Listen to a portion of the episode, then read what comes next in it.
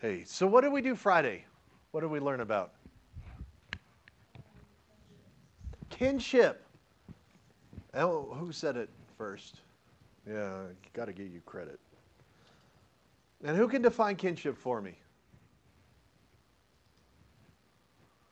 I know it's been a while.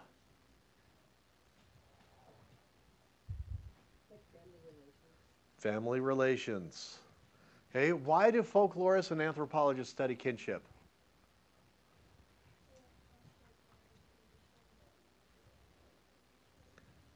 It shows more info than a regular pedigree chart. That's exactly correct. What kind of more info? Go ahead. Perfect. What roles they play, what their different relationships are. So, like the people that we call cousins, uh, some Iroquois might call brothers or sisters, or not related at all, or whatever, right? It shows how these are all these are all tied together. We made our own kinship charts, and it was lovely. So we're continuing on with the theme of families a little bit. Today is kind of the introduction to family folklore, where we go through why would a folklorist look at them, what kinds of things would they look at, and that kind of thing. So we're going to start with why, why this should be studied. Why, why would they look at this kind of thing? And I have here a picture of glue. What does family folklore have to do with glue? What do you think? Yeah.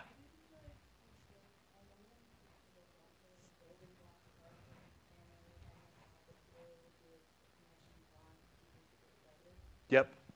Perfect. We could call it social glue. So we study the culture of families because we study the kind of uh, the culture that unites us and divides us, that helps us understand what holds us together as a society.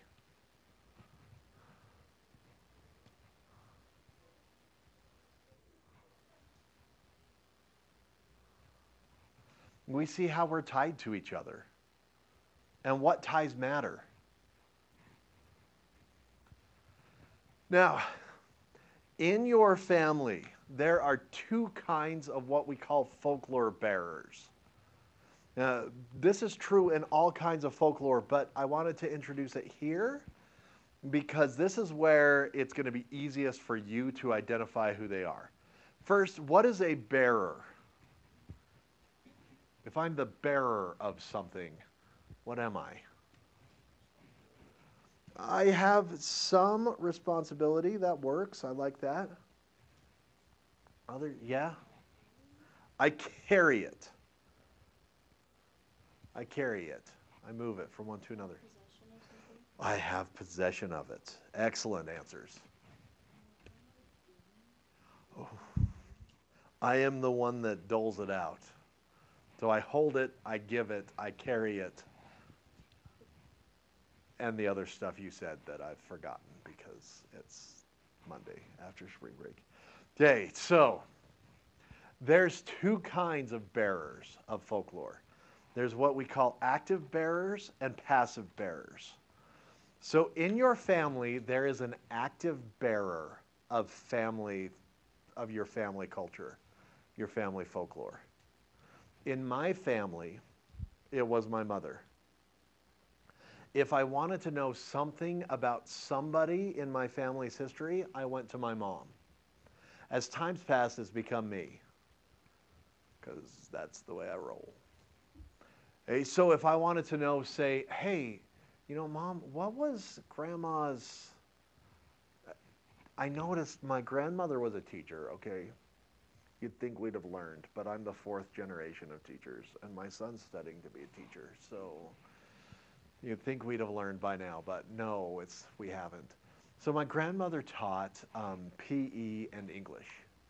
She taught at the middle school. I have a picture of her like close to her retirement with a bunch of kids lined up at her desk that they took for the newspaper. Was pretty cool because it's my sister-in-law's brother is one of the kids lined up at the desk. It was kind of fun, and I later taught in the same classroom. I didn't know it at the time, but I, that was my classroom at, at one point. So she's there with everyone. But then I found a newspaper article where she was teaching uh, of in Tremont at McKinley Elementary. I think it was McKinley. I don't really care. Somewhere in Tremont. So I asked my mom, I'm like, hey, mom, what's the story here? And she knew nothing about it. I had to keep doing it. But she's the one who would know, right? Do you have someone like that in your family? Someone who knows the stories, who keeps the history, who they are an active bearer of the folklore. That's the word for them. Now you know. Instead of saying they're your genealogy aunt or whatever. They're so first, let me ask all of you, raise your hand if you can identify a person like that in your family. You know who they are. Raise it up high. Okay, now, how many is it a woman?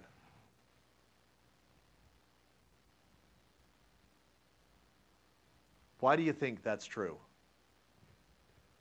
So, for just because I'm recording this for a person who's absent, who's sick, um, like only two people put their hands down. One of them was my daughter, because it's me. Right? So, why do you think it is? Why do you think women are usually, this is true, by the way, in almost every culture, why do you think women are usually the bearers of, the active bearers of the family culture?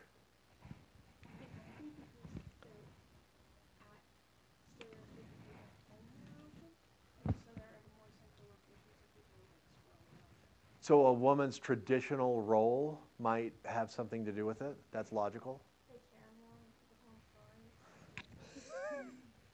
They listen more. So the lady who discovered this, actually, she wrote a book called Folklore 101 that I should have had you get. It's only nine dollars. Um, that's her theory, right there. She's she said because because it, it's peculiar to their skills.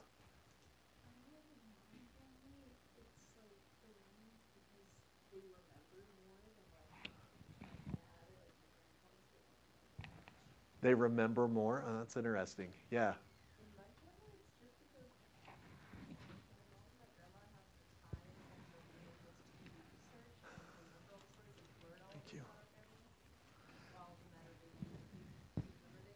So they're the ones that have. So in your family, it's they're the ones that have the time to do all the, to do all the stuff. It's just sheer practicality. It's got nothing to do with it. But like in my family, that's something my grandma and my mom would talk about. When my dad, my my dad and my his dad, grandpa, would talk about like football. This also fits the lady that came up with the theory. That's the other thing she says. She says that men are more often the, the keepers of workplace culture and um, sports culture, so they're interested in other things related to what someone else said. Good.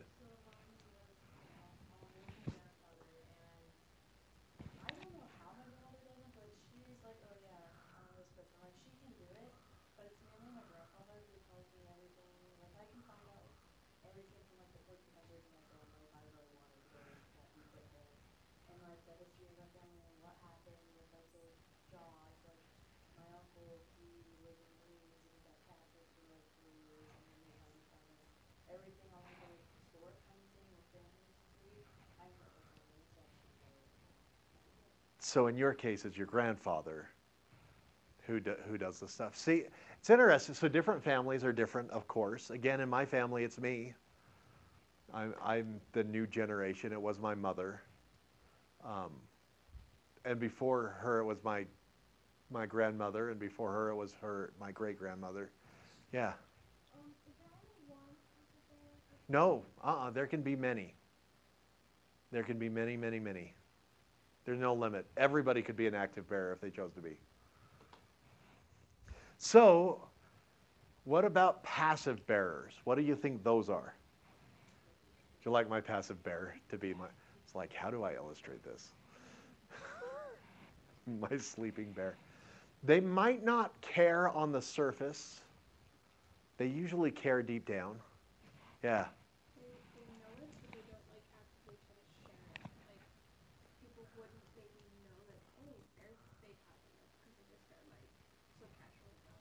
So maybe they're just quieter. They know it, they, but they're not the ones that are collecting and sharing, but they still carry it, like the, the passive people that carry the disease, but more positive than that.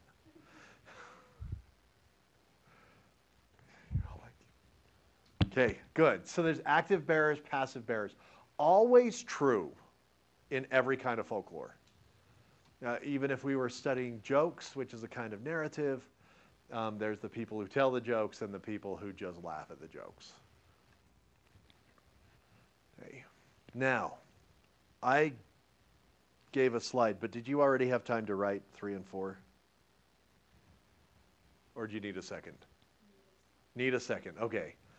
So, three and four. Who is the most active bearer and what specific things do they do? That second question is the one that I'd like you to spend some time on.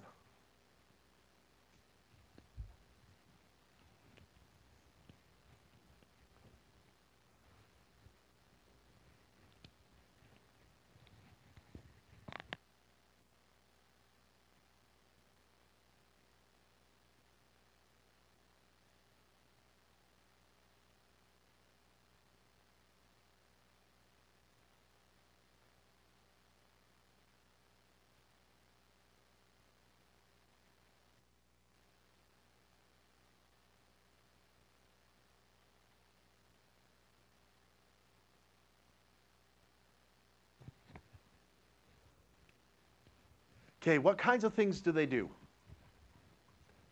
What do they do? Yeah. Family history research. How many of you? Show of hands, the active bear is the family history person. Yep, yep, yep. Good. By the way, I know that seems like a Utah answer. That is not a Utah answer. That would be an answer anywhere. Okay, what else do they do?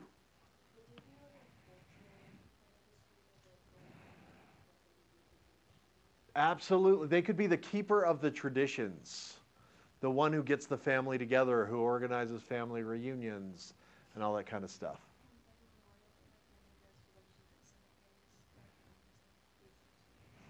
Perfect. Did you hear? Every Memorial Day, uh, the family goes to a bunch of different cemeteries and visits the graves of the people. And the active bearer identifies who's who. Yep, we do the same thing.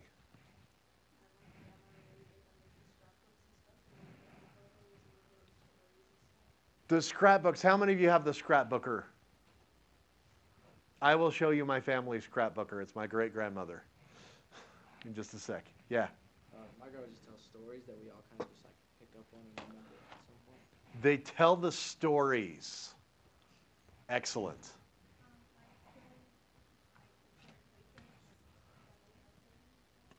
Oh, the locations, each house oh, this is where this was. This is what the, that's because your active bearer is also a computer nerd.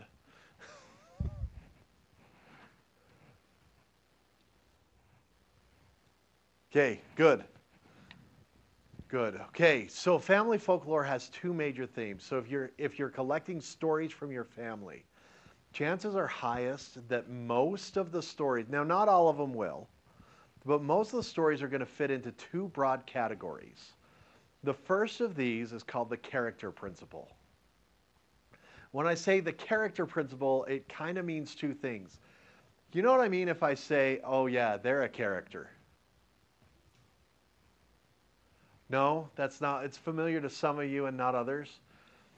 A character is someone who's a little eccentric, whose personality is just kind of fun, a little maybe goofy, a little, you know, people in your grade who are just kind of weird in a fun way. They're a character. That's one of the expressions that you use for them. So you have someone in your ancestry who acts, they're kind of famous, maybe for some things they did. maybe not in a good way.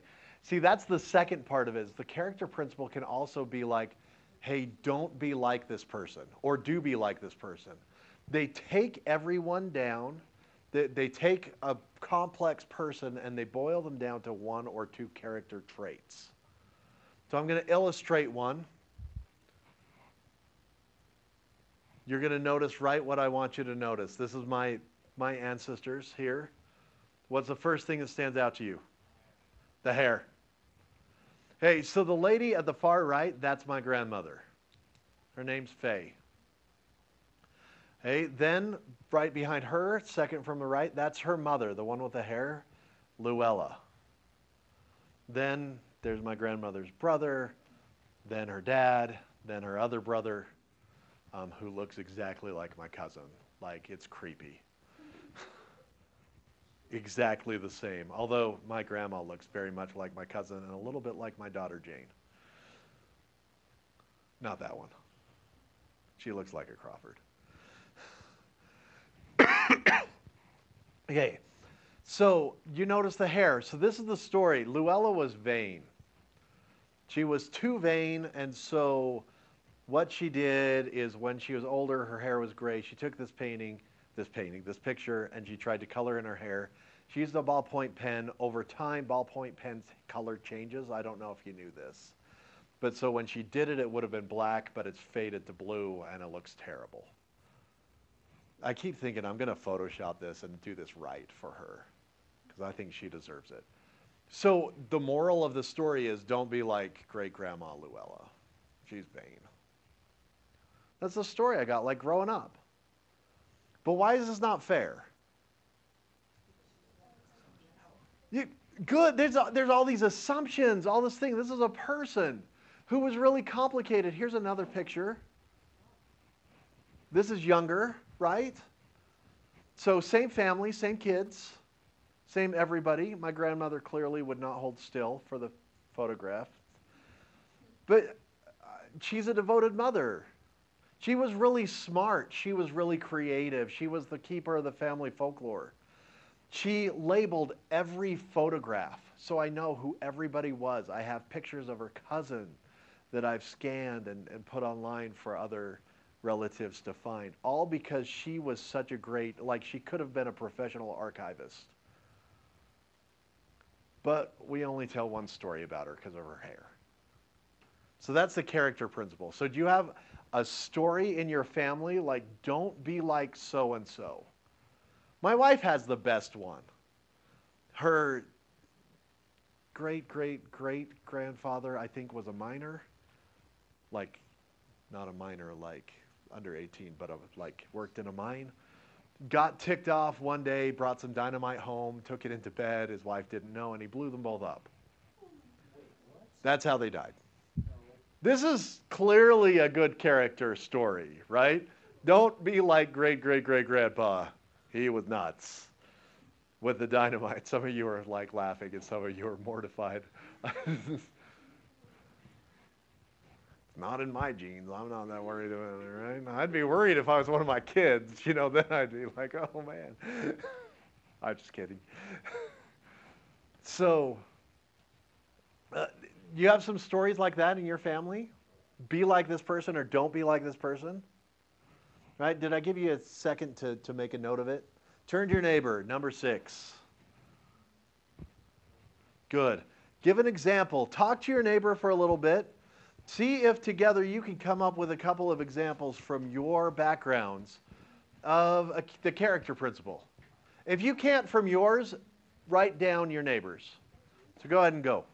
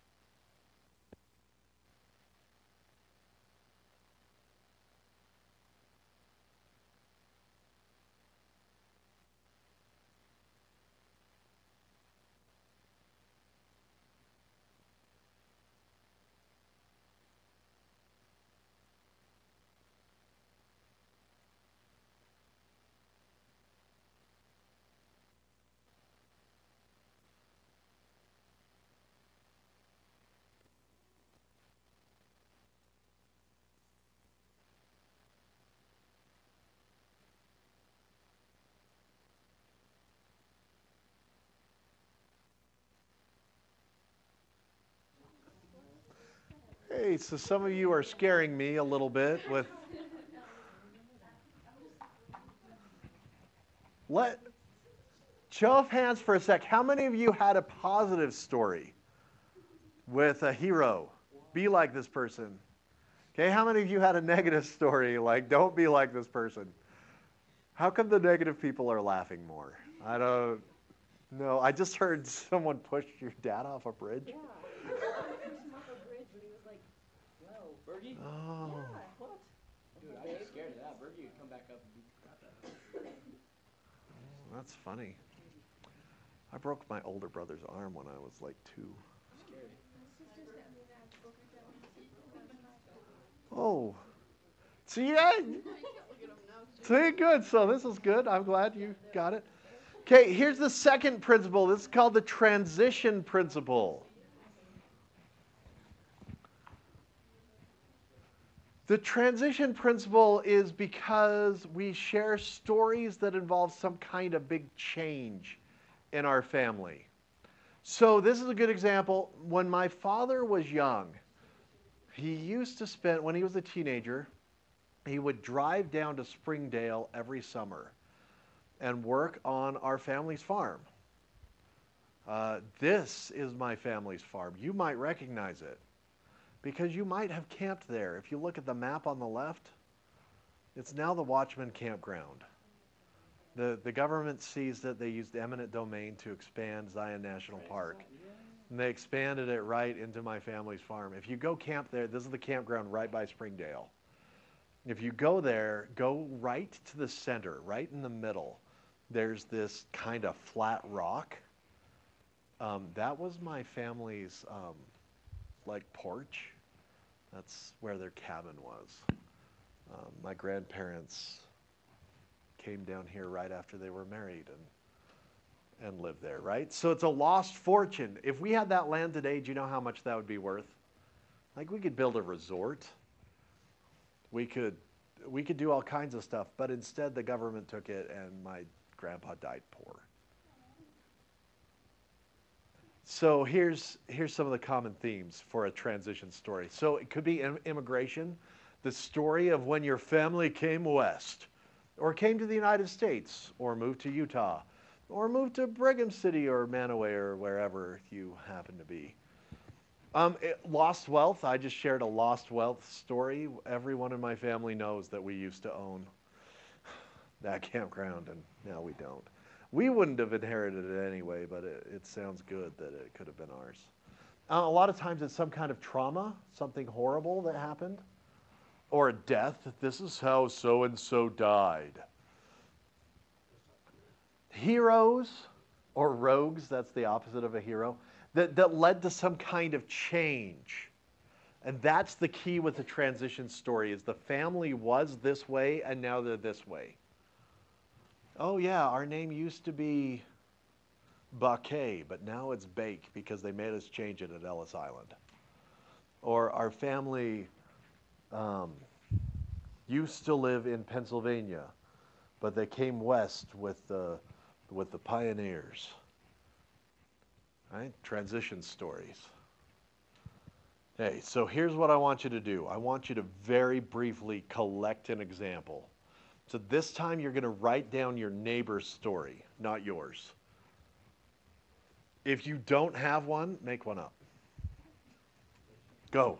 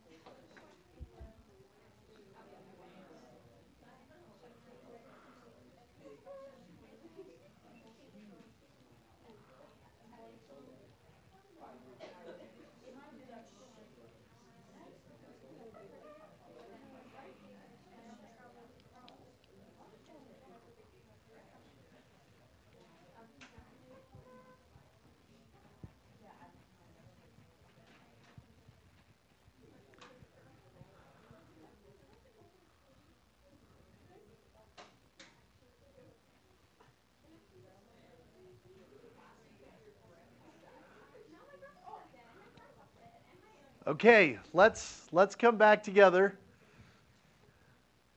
I heard some good stories that time too. So here's here's what I need you to do. So first, I have we're going to need to start the families, the ethnography, which we're really going to look at how families function within that within your chosen society. So how are they structured? How do they view kinship? Uh, what special events are tied to families? So like here, a wedding is usually tied to a family. We have this whole tradition of who pays for what. But we'll do that later. First, we want to do this themes assignment. So there's the two major themes, the character principle and the transition principle. You're going to choose one of those themes and tell me your family's story and then analyze it. So, real simple. Spend about half a page telling it to me and then half a page explaining how it illustrates whichever principle you're trying to illustrate. Now, I don't know if I have anyone in here right now, um, but there's some cultures, some family cultures in particular, that don't do it. So if you need, you can make it up. you use a fictional character. But I'm hoping that most of you have a family story you could do this. This should only take you like maybe half an hour. Okay, 10 minutes to tell the story. It doesn't have to be perfect. I mean, do please, please, for the love of our beautiful language, capitalize all of your proper nouns.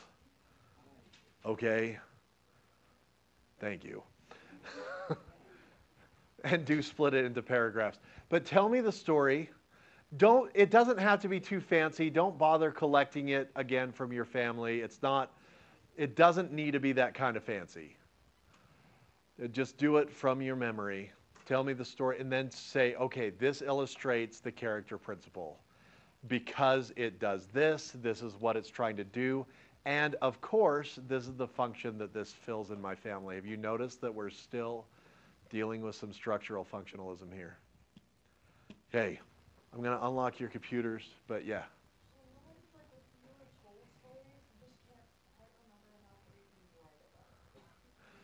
So you were told story. Yeah, get a get a quick reminder. That's fine. I just don't want you to take the time to recollect it, like to be all formal and sit down and do an interview.